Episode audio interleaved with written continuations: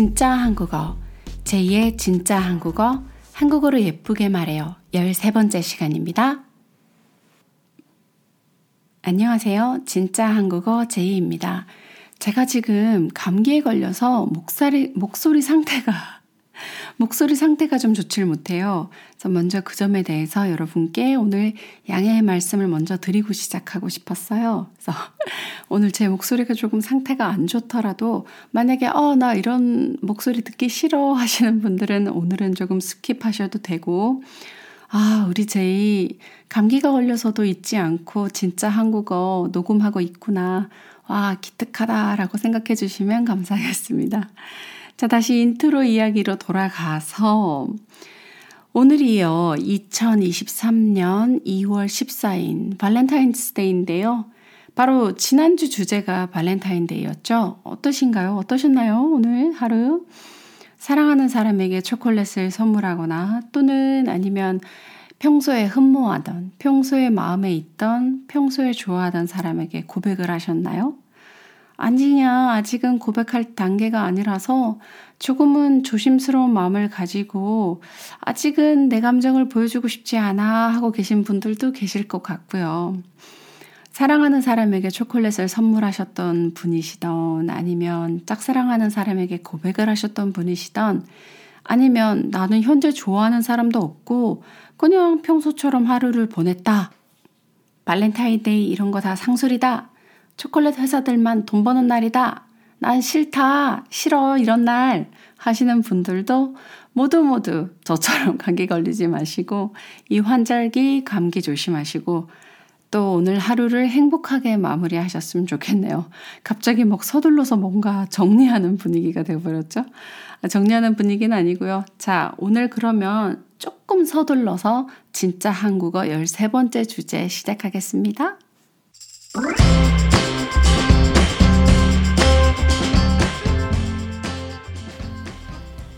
진짜 한국어 13번째 시간. 오늘의 주제는요, 무서운 꿈을 꿨어요. 입니다. 여러분은 잘 때 꿈을 자주 꾸시는 편인가요? 한국어로 잘 때 꾸는 꿈을 꿈을 꾼다 라고 표현합니다. 저는 꿈을 자주 꾸는 편은 아니에요. 그렇지만 이따금씩 어쩌다가 꿈을 꾸고 나면 그 꿈에 대해서 제가 간밤에 꾼, 지난밤에 꾼 꿈에 대해서 저 나름의 해석을 해보려고 하는 편이에요. 사실 며칠 전에 무서운 꿈을 이틀간 연달아 꾼 적이 있어요. 너무 무서워서 자다가 한밤중에 꿈에서 깨고 말았는데요. 그리고 나서 내가 왜 이런 꿈을 꿨지? 이 꿈을 왜 꿨을까?를 곰곰이 생각을 해봤거든요. 그래서 제가 꾼 지난밤의 꿈과 그에 대한 제 생각, 저의 해석을 오늘 이야기로 풀어보자고 생각을 해서 주제를 무서운 꿈을 꿨어요 라고 정해봤습니다. 저는 보통 꿈을 나의 무의식이 풀어내는 나 자신에 대한 이야기라고 생각하는 편이에요. 평소에 스트레스 받고 있거나 평소에 내가 가지는 생각 혹은 애써 외면하고 있었지만 사실은 이미 알고 있었던 거, 이미 눈치채고 있었던 거, 이미 느끼고 있었던 것들. 음, 예를 들면 평소에 친한 친구가 있어요. 있다고 가정합시다. 친한 친구가 있는데 꿈속에서 그 친구랑 사소한 일을 계기로 엄청 크게 다투게 되는 거죠. 그런 경험이 여러분들이 있으실까 모르겠는데 저는 학창 시절엔 그런 거 많았거든요. 친구랑 싸우는 꿈. 근데 보통 저는 그러면 그런 꿈을 꾸고 나면 한동안은 그 친구한테 말을 하거나 장난을 칠 때도 조금 더 한 번 더 생각해보고 조금 더 조심해서 말하는 편이에요. 제 무의식이 이미 그 친구와 제 사이에 약간의 감정이 고조되고 있다는, 우리 사이에 약간의 텐션이 생기고 있다라는 부분을 꿈에서 풀어서 보여주고 있다고 생각하기 때문이죠. 자, 그런 맥락에서 좀 전에도 말씀드린 제가 며칠 전 꾼 무서운 꿈, 즉 악몽에 대해서 이야기를 해보도록 하겠습니다. 제가 꿈속에서 지하철역을 걸어가다가 화장실을 가려고 하고 있었어요. 뭐 뜬금없이 화장실 얘기라서 조금 그렇지만 화장실을 가려고 화장실을 막 찾고 있었어요. 그래서 마침 화장실 표시를 봐서 입구를 입구 쪽을 향해서 걸어가고 있는데 이상하게도 화장실 문 입구가 서로 다른 문이 두 개가 있는데 남녀 구분 표시가 없는 거예요. 입구가 분명히 두 군데가 있는데 똑같이 생긴 문에 보통 여자 화장실 앞에는 여성을 상징하는 핑크색이나 빨간색으로 된 인포그래피가 있고 남자 화장실 앞에는 남성을 상징하는 파란색이나 검정색 인포그래피 그림이 있잖아요. 남자 그림, 여자 그림 뭐 이런 거. 그런데 그 화장실 문은 분명 두 군데로 나뉘어져 있는데 그 어떤 표시가 없는 거예요. 그래서 일단은 화장실이 너무 가고 싶으니까 일단 조심스럽게 한쪽 문을 이렇게 빼꼼히 열어봤는데 다행히 입구 쪽에 바로 powder room이 보이는 거예요. 그래서 아, 여기가 여자 화장실이다. 라고 생각을 해서 그쪽 화장실로 들어갔습니다. 들어가서 보니까 아참, powder room이 뭐냐면요. 보통 여자 화장실 입구 쪽에는 뭐 화장실 볼일을 다 보고 손을 다 씻고 나오면서 여성분들이 화장을 고치거나 뭐 옷 매무새를 조금 단정하게 할 수 있는 powder room 공간이 있어요. 커다란 거울에 뭐 티슈라든지 이런 것들이 좀 준비된 공간이 있는데 거기를 powder room이라고 합니다. 그래서 powder room이 있어서 아, 내가 잘 찾았다. 여기가 여자 화장실이구나. 라고 생각해서 그 화장실 문을 열고 들어갔어요. 들어가서 보니까 남자 화장실에 있는 남자분들이 공중 화장실에서 사용하는 그런 소변기 이런 게 없었고 어 내가 제대로 맞아 맞게 잘 찾아 들어왔구나 라고 생각을 해서 제 볼일을 보러 하, 화장실 어떤 한 칸 문을 열고 들어갔어요. 그런데 문을 열고 들어가면서 순간 드는 생각이 어 지금 여기에 나 혼자밖에 없는데 나 혼자뿐인데 혹시나 다른 사람이 나처럼 남녀 구분을 못하고 혹시나 다른 남자분이 이곳에 문을 열고 잘못 들어오면 어떡하지? 하고 갑자기 걱정이 되기 시작하는 거예요. 그래서 화장실 안에 들어가서 문을 잠그고도 또 왠지 불안해서 문 손잡이는 문 손잡이를 손으로 꽉 잡고 있었어요. 그런데 아니나 다를까 밖에서부터 들어오는 발자국 소리가 들리는 거죠. 그런데 일반적인 보통의 발자국 소리가 아닌 꽤나 쿵쿵쿵쿵 하고 걷는 그런 소리가 들렸어요. 그런데 갑자기 제가 들어가 있는 문 앞에 멈춰 서더니 문을 똑똑 하고 노크를 하는 거였어요. 처음엔 똑똑 이렇게. 그래서 제가 안에 있으니까 저도 똑똑 하고 노크를 했죠. 저도 노크로 대답을 한 거죠. 그랬더니 그러면 보통 옆 칸으로 가야 되잖아요. 근데 그렇지 않고 다시금 똑똑똑 하고 노크를 하는 거예요. 그래서 저도 다시 똑똑 하고 대답을 했어요. 그러자마자 갑자기 주먹이나 뭐 발 이런 걸로 문을 쾅쾅쾅쾅 하고 치는 듯한 소리가 들리면서 문을 막 뭐 열려고 발로 차고 문을 덜컥덜컥 거리는 거였어요. 정말 너무 무섭고 소름이 끼쳤거든요. 상대가 누군지 보이지 않는데 문 안에 나는 나밖에 없는데 밖에서 막 문을 세개 발로 차고 사람의 목소리가 들리지 않았지만 그 문이 열리면 만약에 내가 그 문을 막지 못해서 그 문이 열리면 나에게 무슨 큰일이 닥칠 것만 같아서 필사적으로 몸을 문, 몸으로 문을 막 막아섰어요. 근데 여러분, 문이 안 열리게 하려면 몸에 힘을 줘서 막 문을 밀어야 되잖아요. 너무 힘을 세게 줘서 밀다가 제 몸의 힘에 너무 막 몸에 힘을 줬, 줬으니까 제 몸의 힘에 제가 깜짝 놀라서 깬 거예요. 꿈속에서.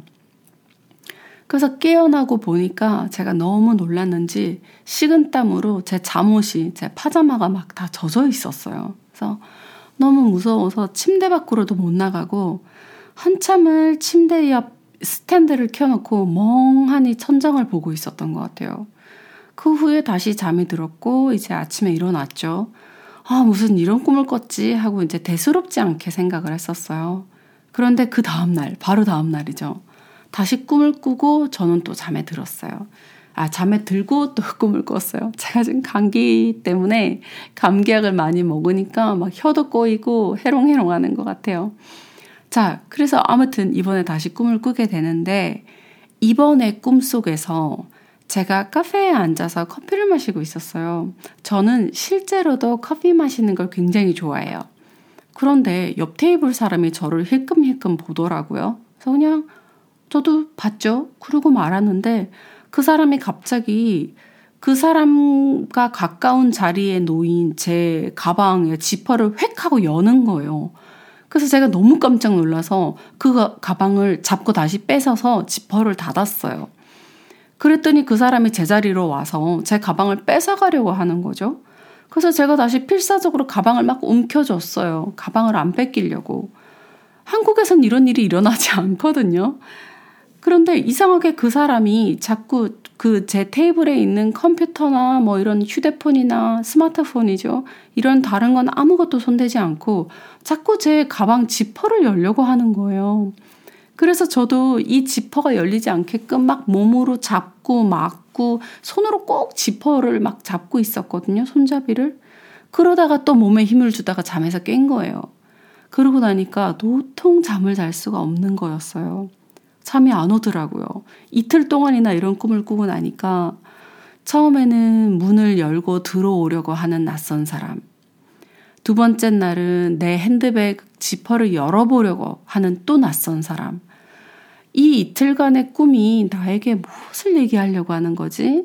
라고 곰곰이 생각을 해봤어요. 그런데 뭔가 제 무의식이 제 자신에게 보내는 메시지처럼 느껴졌어요.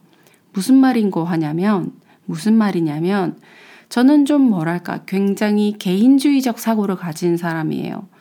이기주의를 의미하는 selfishness나 egoism이랑은 다르게 개인주의적인 거죠. individualism 같은 거요. 그래서 저는 아무리 친한 사이여도 어느 정도의 선, 저만의 바운더리가 있는 편이에요. 그런데 최근에 새롭게 알게 된 인간관계부터 그리고 지금 하고 있는 이 한국어 팟캐스트, 진짜 한국어 팟캐스트까지 어쩌면 그러한 새로운 인간관계들과 이런 팟캐스트는 저를, 저 자신을 어느 정도는 조금 드러내야 하는 부분이 있잖아요.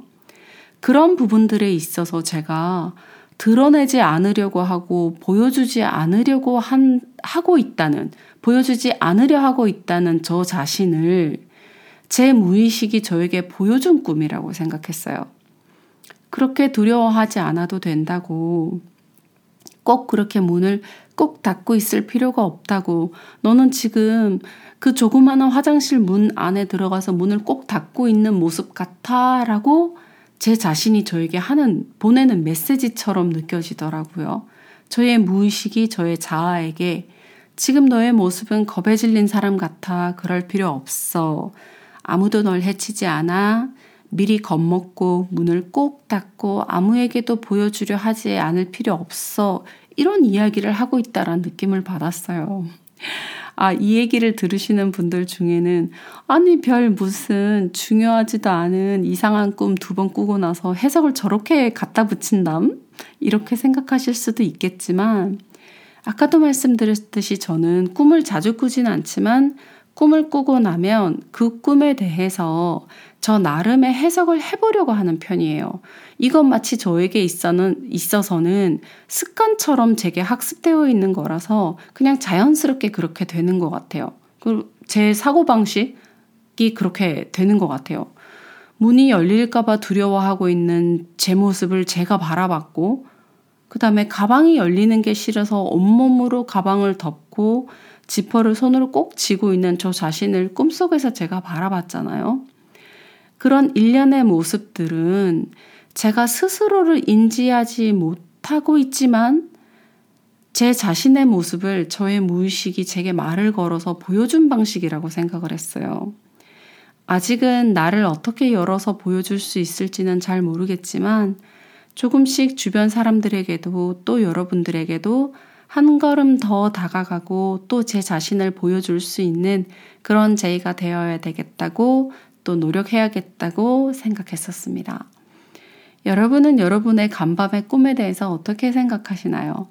꿈을 꾸고 나서 꿈에 대한 해석을 우리가 요거를 한국어로 꿈 해몽이라고 얘기를 해요. 그런 꿈에 대한 해몽을 인터넷에서 찾아보시는 분들도 계실 텐데요. 여러분들의 꿈의 이야기를 듣고 저 나름대로의 어떤 해석을 해봐 드릴 수 있는 기회도 있으면 재밌을 것 같아요. 원하시는 분들은 언제든지 메시지를 두시면 저 나름의 해석을 곁들여서 이야기를 들려드려 보도록 하겠습니다. 오늘도 좋은 하루 되시고요. 이상 제2의 진짜 한국어 13번째 시간 무서운 꿈을 꿨어요 이야기를 들어주셔서 너무 감사합니다. 오늘은 여기에서 마치도록 할게요.